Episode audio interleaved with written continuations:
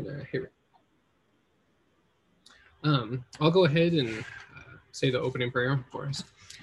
Our dear Heavenly Father, we're so grateful for our many blessings this Sabbath day. We're grateful for the opportunity to study together as a group. Uh, we're grateful for this book and, and the author, and we're grateful for Isaiah, uh, the great prophet that he was, and the example that that he has penned for us to to study and and pattern our uh, ascent and, and lives after. We're so grateful for the plan of salvation for our Redeemer Jesus Christ and uh, and His perfect plan uh, for us to minister and to uh, to grow spiritually. We're so grateful for for knowledge and wisdom and, and the opportunity to to grow in in these. As a group this night, we ask that Thy Spirit Thy Spirit may be with us as we discuss and, and grow together, that we may be edified and uh, and be able to apply these teachings in our lives as, as thy spirit directs. And we're so grateful. And we say these things in the name of thy son, Jesus Christ. Amen. Amen. All right. So, chapter nine, very interesting chapter. It ties everything all up neatly and nicely.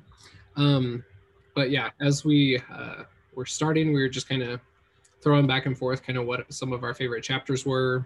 Um, so, a question, just kind of retrospectively, um, when we started the book, I posed the question um, what level of the ladder do you think you're on?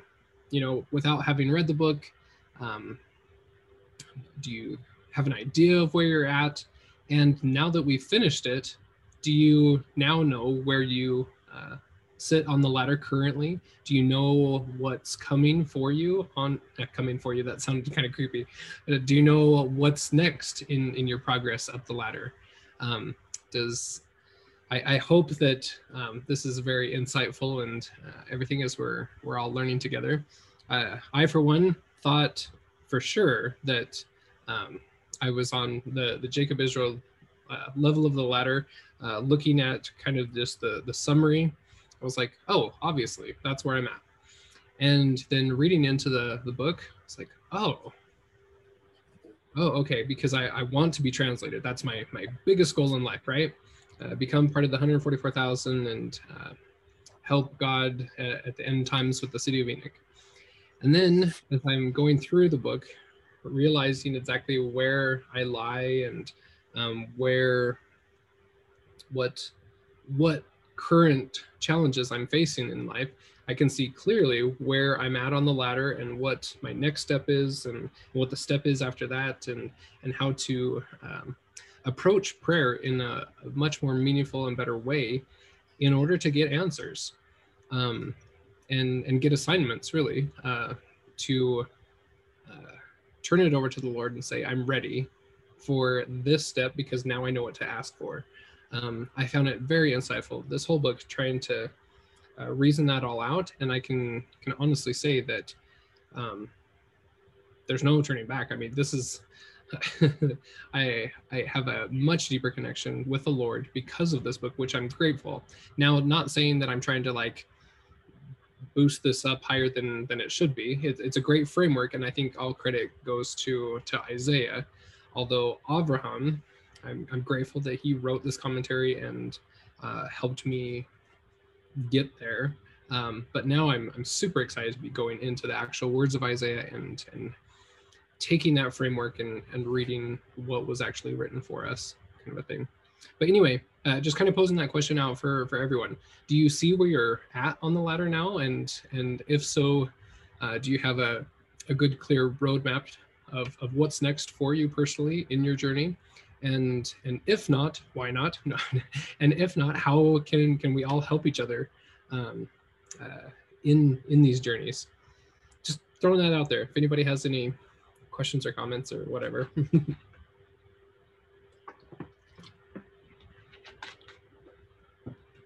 If not that's totally fine. It's kind of a personal question. Um but yeah diving into chapter nine uh, I loved right off the bat where it's starting to talk about the uh, literary structures. Uh, they're on page 322, 323. Uh, it, it, starts kind of I mean, it's already mentioned this in previous chapters, but but here, taking a look at Isaiah from all of these different angles.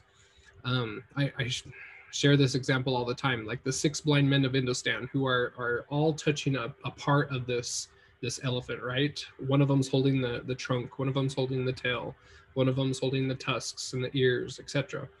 They're all seeing parts of it, but they're not all seeing the whole.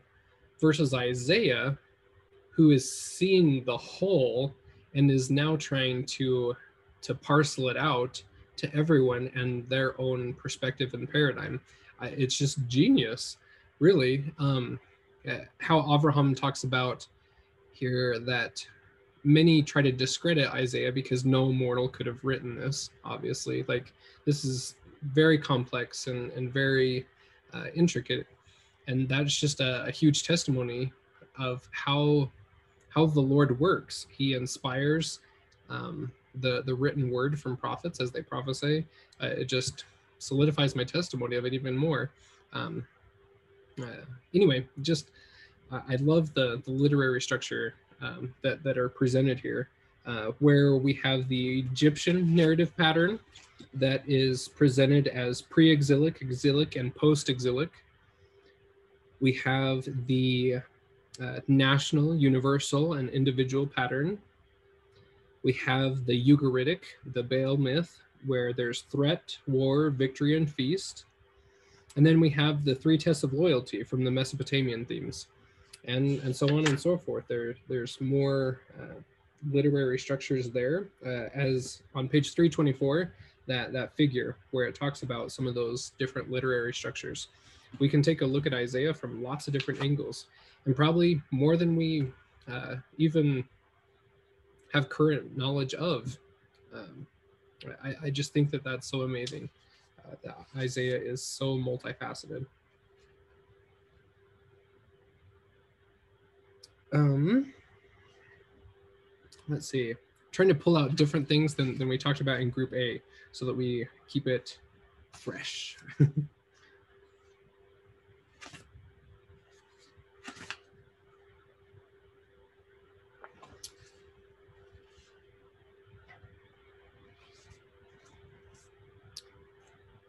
let's see. Let's talk about um, like figure 137 on page 332.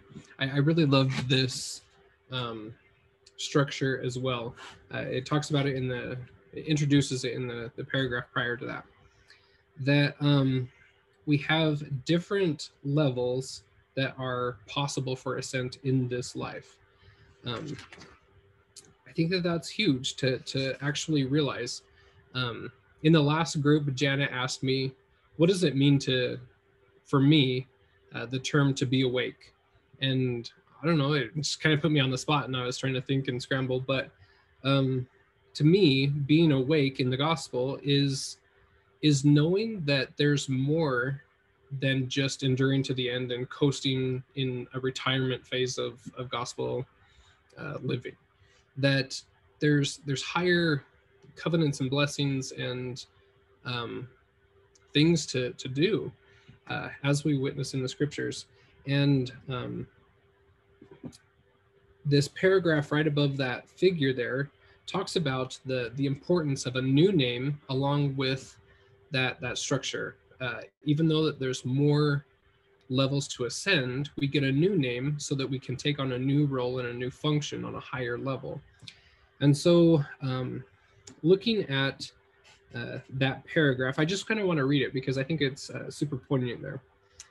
It says that by calling each rung on the ladder by a different name, Isaiah teaches that each time we ascend, we assume a new identity. He talks about uh, Abraham and, and Israel, etc. But it's a new appointment from God to fulfill a particular role. The names God gives are not arbitrary, but reflect a function or an office. They express what its recipient does on that level in order to ascend to the next.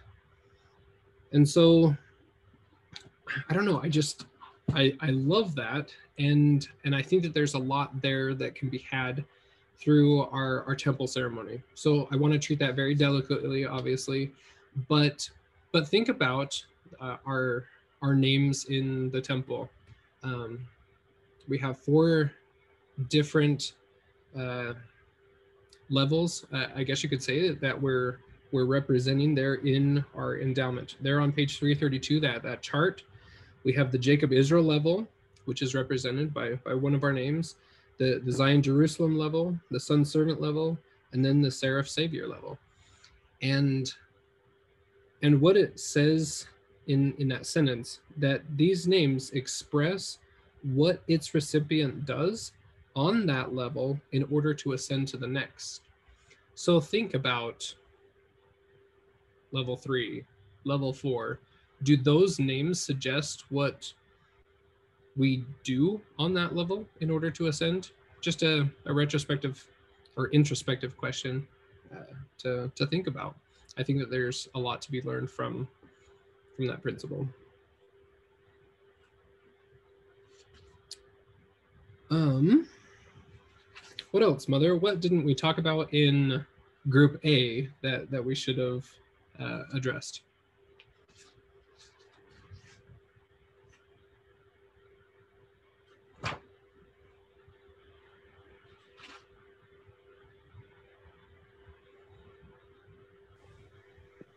I couldn't find that quote that Janet had quoted. She said a page that I couldn't find. I thought she's the 370 and there isn't 370 pages. Uh-huh. Yeah. Did you find the quote either. that she was talking about? I need to go back and, and rewatch that. I, it seemed like she said uh, 271. And so I was trying back there, trying to find And that it. was back in the previous chapter. Uh-huh. Yeah, I would really like to, to find that quote. I'm going to have to go back and, and rewatch it and then pull that quote and do like a command find on on the the PDF version of the book so I can find that quote. Yeah, because I I had haven't seen it, so. Mm-hmm. Yeah. If you find it, share it to the group because. Mm-hmm. yes. Watch. Just writing that down for my homework. Thank you. Um, so let's talk about sacred architecture. Why is our architecture set up the way that it is and and not explained to us? like why not explain why the temple's set out the way it is when we first go through uh, our endowment? We might hear tidbits here and there, but uh, if it's so important, why isn't it like laid out for us? And uh, should we be reading uh, reading into to the architecture and and things? What what are your opinions on that? The Lord loves effort, and um, we grow as we learn these things, and uh, it's a it's a process. But yeah, there's meaning in everything that God does. And there isn't anything that's in the temple that isn't there that has meaning. You know, all the different and, and on multiple layers, it seems like. Mm-hmm. Yeah. Yeah, for sure. When I was first studying the old tabernacle uh, or like Solomon's temple and, and everything, uh, I don't know. I was just, what year did we first go to Education Week? Was that 2015, 16? Yeah, 15. 15. Um, anyway, I was just like all hyped up for Old Testament. I, I just wanted to really understand Old Testament for some reason. And I was just taking all of these classes on all various parts of it. And one was on um, the, the book of Leviticus, the, the law, and um, on the, the temple structure itself. And oh man, just everything that was being taught and, and explained just made so much sense. And I was like, why don't we ever study the Old Testament? It seems like this is like so necessary to understand our current endowment. Like my personal opinion right now is if you don't understand the Old Testament, you're never going to understand the endowment. And you know, I tell people that and they're like, well, that's pretty strong. and I'm mm. like, try it. Put put it to the test. Study the Old Testament. Study the old Jewish laws, their customs. Study the the sacred architecture, and you'll find that you were just barely skimming the surface of the endowment. Uh, once you understand that stuff, this is symbolism 101. It, it's God's language. Um, it's just amazing how um, how God works in patterns, and and the patterns are literally everywhere. Uh, once we take the the time and effort to to study them. Well, in last week's lesson, the in the postscript, the second paragraph, it it's talking about. It says that. Um, the it's very important to know the Old Testament, to study that. Mm-hmm. Yeah. Well, in Group A, you were talking about the Egyptian thing, and it made me think of, um, and I saw a video, but I don't remember who presented it. But um, there is an article, I think, written by Hugh Nibley. It's called "The Egyptian Endowment." Have you heard of that? Yeah, I figured uh, you had. yep. Yeah. Uh, you know, the Egyptians have so much of uh, our endowment there. I mean, they have the complete endowment, um, but they they have it kind of scattered uh, amongst a, a, few different uh, scrolls and books and things. Um, but yeah, just all of their architecture really does mirror um, the plan and and Isaiah's structure and, and everything. As you see on on page 337, that the Great Pyramid of Giza is Isaiah's ladder in architectural form. Um, and why? Why go to such great lengths to build such a massive monument that portrays this ladder if it's not important, really? I mean, they it took many hours and and many uh, uh, uh, laborers and, and money, etc. It they must have been religious. They must have had the truth, or else they wouldn't have have done it, kind of thing. It, it just makes so much sense. Uh, likewise with with Solomon and his temple. I mean, how much money uh, went into that, spared no expense because it was a pattern of the truth. Um, when when we're replicating the heavens or replicating um, the pattern to to God to heaven that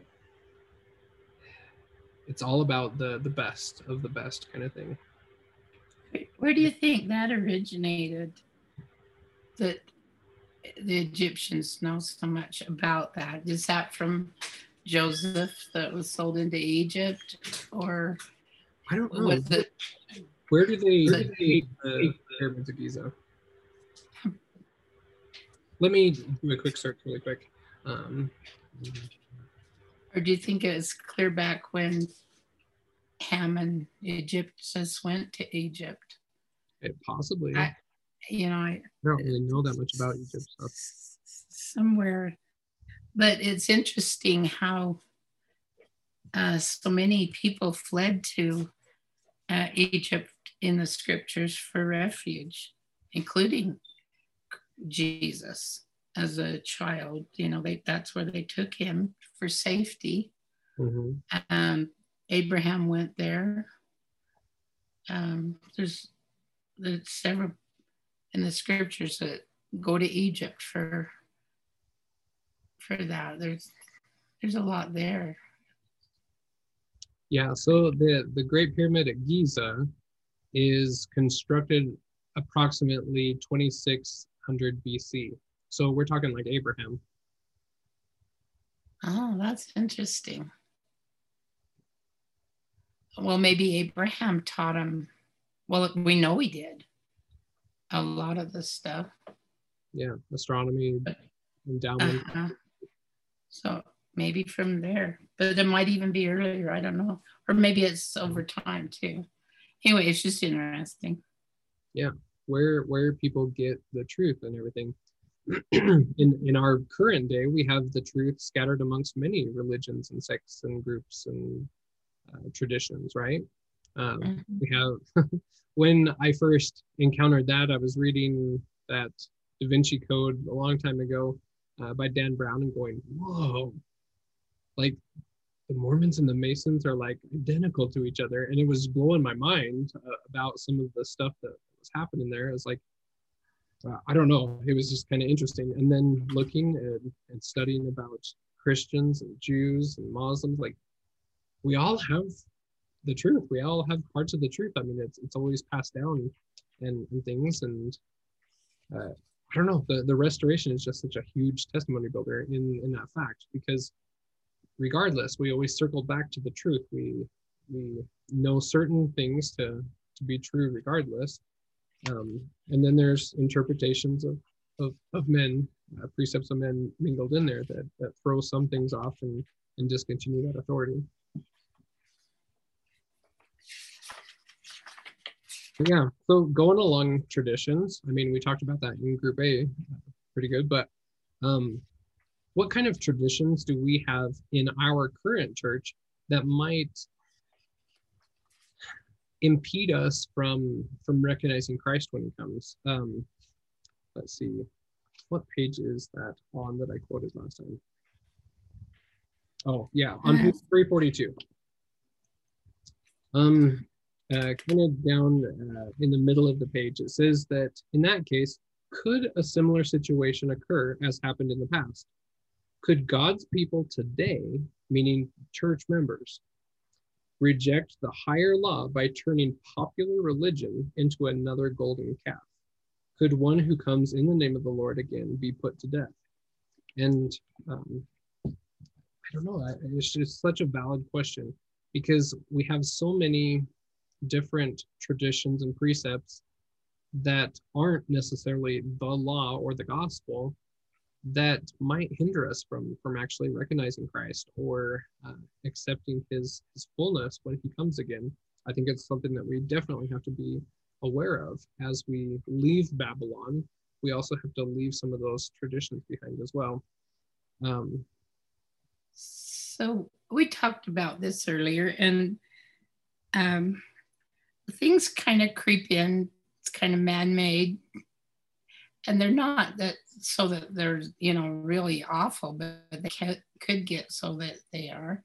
And that it seems like the the prophet and the apostles kind of keep it try to they'll tamp that down if it gets too out of hand. But we were talking about some of the uh, things that in our lifetime that we've seen about that in fact just very just recently uh, they've taken all of the things out of the foyer except for pictures of Christ. Um, you know, we worship Christ. We don't worship other things. They've even taken down the missionary plaques and stuff.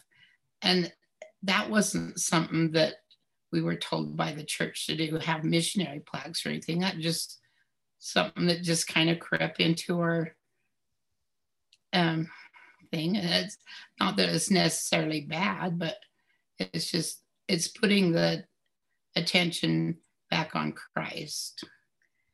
But the other things that we talked about is like um, missionary farewells. They came out and because those were kind of getting out of hand, and they came out with, I think there was a letter on this one. It's quite a while ago, but um, about not making it all about the the missionary. It used to be that like they'd have the parents speak or the the youth of the the siblings, the the songs were all from the family. And anyway, now it's uh, the missionary speaks along with someone else and it just kind of keeps it that we don't even I don't think we're supposed to call it missionary farewell anymore even. Mm-hmm. It's just their talk. But they used to have like some people would send out invitations just like with uh, uh, a wedding or something, you know, invitations to the the farewells. And they used to a long time ago line up out in the hall kind of as a reception thing and they would give them money for their mission and stuff. And you go through this reception line and they stopped having us do that and um, you know just different things along that line Mhm. and um, it, it kind of draws the focus away from the savior in the sacrament meeting and, and puts it on the missionary even though Hmm. we're not actively worshiping the missionary we are in a sense taking christ's valuable time to renew our covenants etc and and focusing it in, in it's where thing you know it, some of those kind of things can distract us and over time lots of traditions of men put together can can really uh, cloud our our vision of the savior kind of thing. And it, sometimes it makes it harder on the missionary if we like put him up on put them up on a pedestal or something. And then if they get out on their mission and they have to come home you know it's more uh, devastating to have to face all that you know? And they're just youth like things happen. And anyway it's just it just they have the reasons for doing it but Mhm. anyway sometimes we just we're well meaning but just kind of get too carried away into things. Yeah.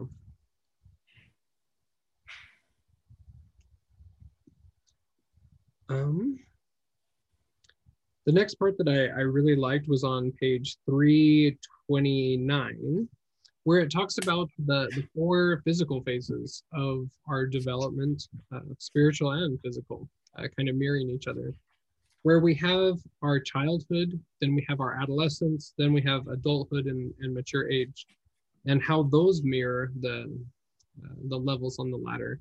Um, i've talked about that kind of recently that that one talk from general conference where he was interviewing pablo and um, where uh, so how did you turn out to be so good kind of thing? And he said it was all because my dad because my dad would prepare me at each stage of my life going um, pablo i know where you've been and and i've I, i've been there and you're going to to face this. And when you do come talk to me. We'll work through it and, and then i'll help you on the next stage and the next stage etc that there's there's wisdom and maturity as we as we grow physically but spiritually as well. So we have this this childhood phase and uh, there on page 330 it talks about that. Um, where well i guess it's on 329 that talks about the childhood. So we have childish interests and youthful fantasies that occupy our thoughts and determine our behavior. And then on the zion jerusalem level that resembles the adolescence where we start waking up and that's where janet asked me the question what does awake mean to you kind of thing. Uh, but that's a great place to, to put it in there. But we see the zion jerusalem level is where we make temple covenants. We we start elevating from just our baptismal covenant. But then it, it's up to us if we actually start waking up or not. That it's the full the soul's first awakening to an awareness of its power to act independent of others to take responsibility for our own actions and decisions learning may be largely by trial and error as we begin to experiment with good and evil. And um, it, anyway i find that just all very interesting. It's so telling of where we are as a church in, in 2020 and 2021 that this Zion Jerusalem level is starting to really awaken and and take on responsibility for ourselves. We're, we're reaching that adolescent stage. And then the son servant stage mirrors those um, on the on uh, like an adult level. So we take independence to the next level by getting married, raising children, um, more commitment. They minister unselfishly to, to one another, and um, and so forth. And then the seraphs represent those of advanced age who are wise and and have went through a lot of this uh, these experiences. Their experience serves the younger generation that appeals to them for help. Their wisdom and counsel lend balance and stability to the extended family. The inheritance they leave behind forms an assurance of future security. and I, I find that very interesting. You know, like when we leave our inheritances uh, behind in, in this world, you know, it, it's often just kind of spoiled sometimes. Um, yeah. I don't know, maybe uh, other people experience it differently, but but usually inheritances are, are just kind of squandered or, or whatever. But in a spiritual sense, um, those seraph and saviors, they they leave an inheritance behind. Look at our, our pioneers, the, the the legacies that that we gain from from reading their journals and their experiences and and how they uh, paved the, the way before us so that we could could then ascend. Um, anyway, I found that all very interesting and enlightening. Uh, that these physical parallels are are mirroring our spiritual ascent up, up the ladder.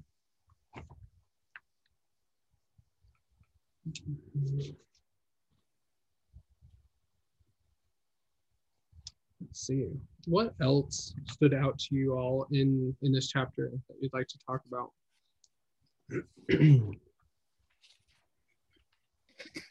My voice is starting to, to crack and leave me. I've been talking too much today.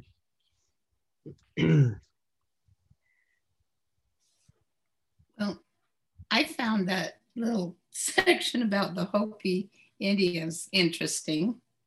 Oh, yeah. Uh, it's on th- 331 down there at the bottom. Last paragraph. And um, I had listened to a guy that had uh, interviewed the Hopi Indians. I think that just recently, and I think that's kind of why it was fascinating. But he he interviewed a lot of different uh, tribes and different things, and it it stems back that they have. It was back when Christ visited um, the Americas after the crucifixion, and he was uh, resurrected there, and these these things have been passed down to their family and um, and these teachings. And i think man that that's just amazing how close they come on these things. I mean they've got this down better than you know even we do in the church sometimes. Mm-hmm. but um yeah, because what is it there on on that page that um that if we advance as far as we possibly can in this life, then we won't have to wade through three more worlds after this one to get where we are going. I mean that that's huge, really. I mean, uh, like the, the scripture in D and C says that you know the more that we attain to in this life, the it'll rise with us in the resurrection. Like we've, we've got so why not do it now? It says to me that um, Jesus must have taught them about these levels, you know, of the ladder. He taught them about them, and and just from, I think they were on a a high level at the time he was teaching them. Uh, I never thought that before, but because I, I, didn't know about these levels and everything. But looking back on that, the reading in uh, Third Nephi, uh, what some of the things I said, they they learned things that couldn't even be written, and and things that the the children were taught, and they they had to be on a, a high level for him to be teaching that. Yeah. Seems it seems like anyway. And because they were on a high level, we can look at the pattern of things and see back what their descent was before they uh, they rose from that. Like, look what happened uh, in the first part of Third Nephi. I mean, those are some of the worst chapters there. I mean, their descent mm-hmm. into wickedness was crazy.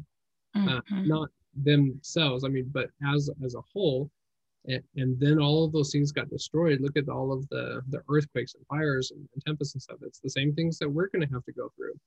But if we're righteous if we know if we're awake, for lack of a better word, then we're going to be able to rise above those things and actually greet the Savior when he comes, uh, be ministering angels for him uh, up and down the, the ladder. Look how many years that they were righteous after that. You know, it mm-hmm. long.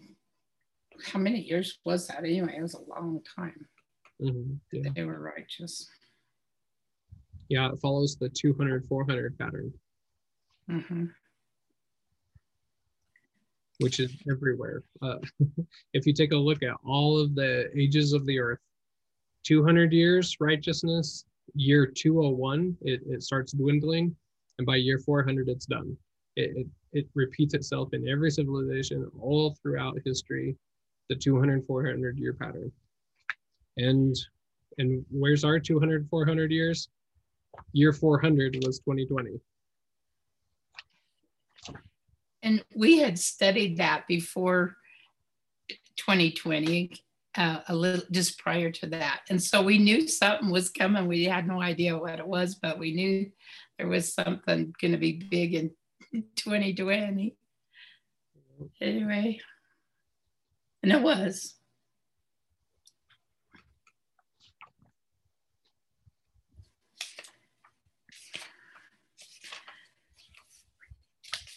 So, um, throughout the last chapter and this chapter, it talks about uh, just one quick principle of that all sicknesses, infirmities, um, maladies, anything, all of those are covenant curses, whether our own or generational that that are are heaped upon our backs, kind of thing. So, what do you make of that? How do we wrestle with um, that? I mean, because if you say that to just anyone, they're going to be like, no, you know, like my cancer isn't because I've sinned. But um, how do we how do we talk about that concept more openly, uh, even if it is just in this group kind of thing? Like, how do we talk about the fact that all infirmities, maladies, etc., are covenantal curses, whether our own or generational. I, I, find that that's an interesting concept to wrap my mind around and, and really focus in on.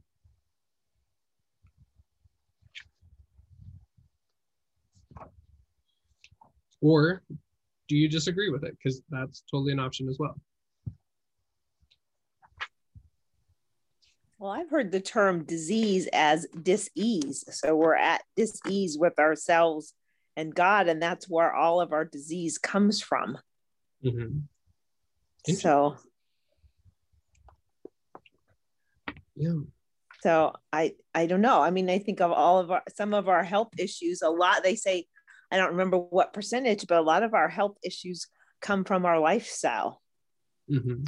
So it's choices that we make you know, whether we drink, smoke, overeat, over exercise, you know, some people over exercise till they're just super, super thin.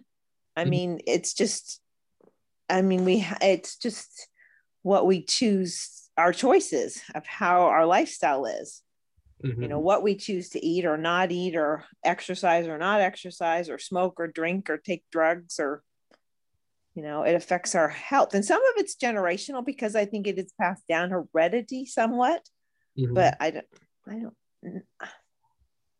some of it i don't know if it's curses there's a lot of discussion about that i mm-hmm. think sometimes people and i'm not sure yeah there's some of like the obvious ones like you know if you do drink or smoke or whatever uh, while pregnant like that's going to get passed on there's there's certain things that the child did not sin but right. yet those things get passed on and they have mm-hmm. to to deal with those throughout their lives you know there's obvious examples like that but then there's some that you know like yeah you're going to tell me that this other stuff is is my doing or my ancestors doing it it's kind of a tricky scenario there but but yeah it, it's very interesting kind of taking that principle and just wrestling with it and, and seeing if it, it it's true if it holds out kind of thing Oh, I I ask Heavenly Father on when I was wondering about.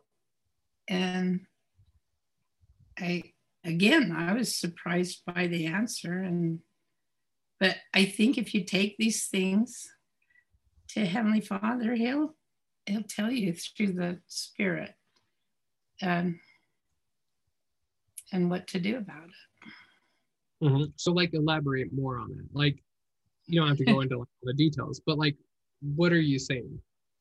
So, you prayed about a specific illness or malady or whatever, right? Right. And you asked, where is this coming from? Why am I having to deal with this? Uh-huh. And then the Lord answered you Uh-huh.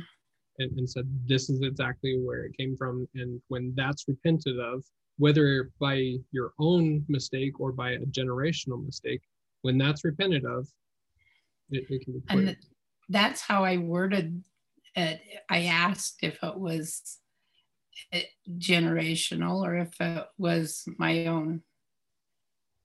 And and I found out it was it was me, but which I was really surprised. But in in looking back and and and stuff, I I see where it was me, Mhm. and So- it, it it was a surprising thing. Getting in tune with the Spirit and, and hearing Him, right? Uh, taking an honest question to the Lord. Like, what parent wouldn't answer that kind of a prayer? You know, rather than just saying, Heavenly Father, why am I dealing with this? Please take it away from me, kind of a thing. He knows that it's from a certain thing. And so he's going to say, um, ask me the right question and, and I'll, I'll tell you the answer. So when you finally ask, like, I'm, I'm kind of in the dark. What is it from? What's the source? And, and how can I fix it? Then he's more than willing to, to answer that prayer and that petition. And and haven't you already seen? I mean, not a cure from it, but like, but results of it. Like, oh, that in fact is real. Like this was the spirit teaching me truth, Mhm. right? And it, it actually was a covenant thing. It wasn't a broken covenant. It was like too lax in a covenant. Um, and it was earlier, um, a few years back and stuff. Anyway, I got that I, I'm still working on it actually to get that so that Heavenly Father can trust me that I, That but you, it, that you you want to keep that covenant kind of thing. But I think that that's Uh-huh. how all of our covenants are.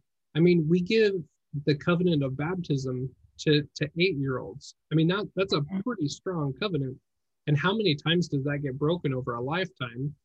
But that's why we have the sacrament. That's why we have these these opportunities to renew covenants, to to repent daily, hourly if, if need be. Like that's that's what this whole thing is about until we get to the point when we don't even desire to sin anymore that that we've learned Mhm. that law and that covenant so well that that it's just part of our nature uh, you know regardless of, of what covenant everyone's dealing with at any given time uh, you know that it's just crucial that that the lord's willing to tell us what lack i yet and how to fix it and it's so odd because like it's it wasn't anything uh, serious enough to you know you have to go clear it up with the bishop or anything like that Yeah. it, it but it was taking something too lightly or i don't know how to explain it without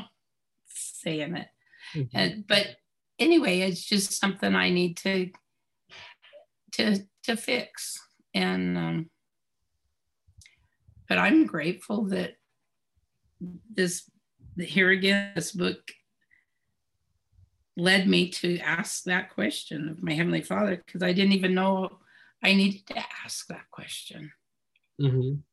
I, I Mhm. think that it's a common theme amongst most uh, saints that are trying to to wake up and uh, and smell the roses kind of thing. That as we are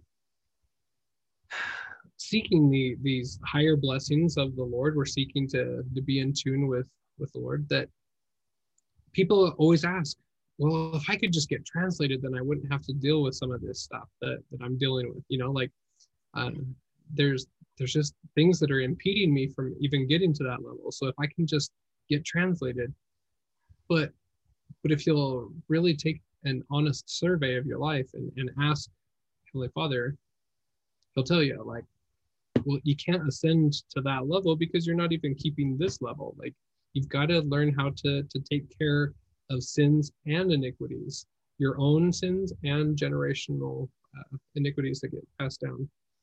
Uh, it's such a huge paradigm shift that I've, I've learned throughout this chapter, and and putting it into practice is how I have such a strong testimony of it. It's like, oh, this is this is how it is. But the Lord loves to do His own teaching, and so eh, you know it's often not talked about in in a general church setting. Uh, but but it, it's so true, the pattern.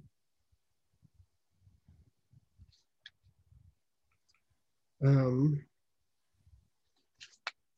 there's another part that just came to mind, but then I lost it already.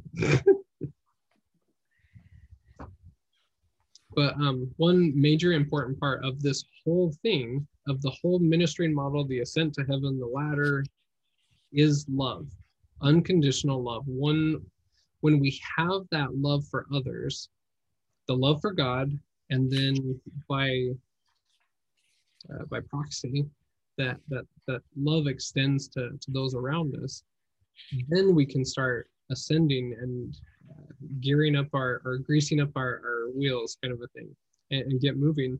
But I think that that's just a huge plague of of our time is being so myopic and, and so self-serving like woe is me but when we start branching out and unconditionally loving others and helping them with their journeys and their mistakes and iniquities and uh, plagues etc that that's when we start actually following the model and can start realizing higher knowledge and wisdom and powers from heaven being able to actually call down the powers of heaven on behalf of others.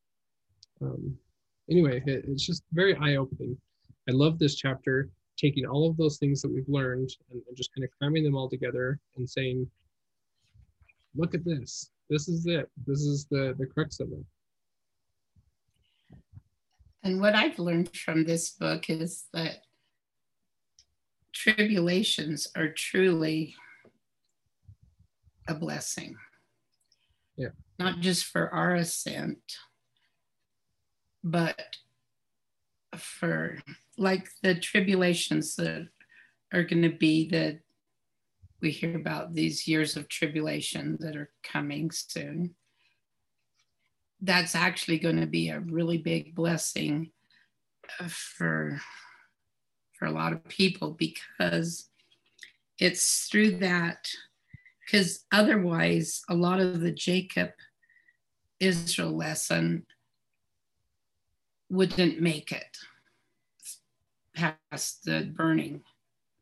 But there's going to be a huge ascent for a lot of jacob israel ladder because of how they help during these tribulations. And that's what's going to ascend them and save them from this burning. And what a blessing. It's not going to be easy. It's not going to be an easy thing at all, but it's it's a blessing. Yeah. Sure. So just kind of wrapping up and closing, kind of moving forward. So um, we have a semi-revamped schedule. Let me share that on the screen. And, and I emailed this out to everyone. So if you didn't get it, email me and I can, can forward it to you. Um, but this is uh, our, our new schedule for, for the upcoming weeks. As we get done with Isaiah Decoded this week and move into the actual book of Isaiah, um, this is how we're going to kind of tackle it.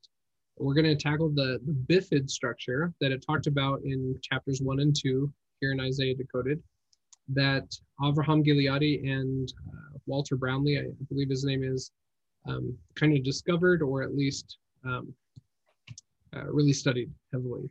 So it's the, the great seven part chiasm of Isaiah. And so some of the chapters look like they're a little bit out of order, but that's on purpose. This is through that bifid structure.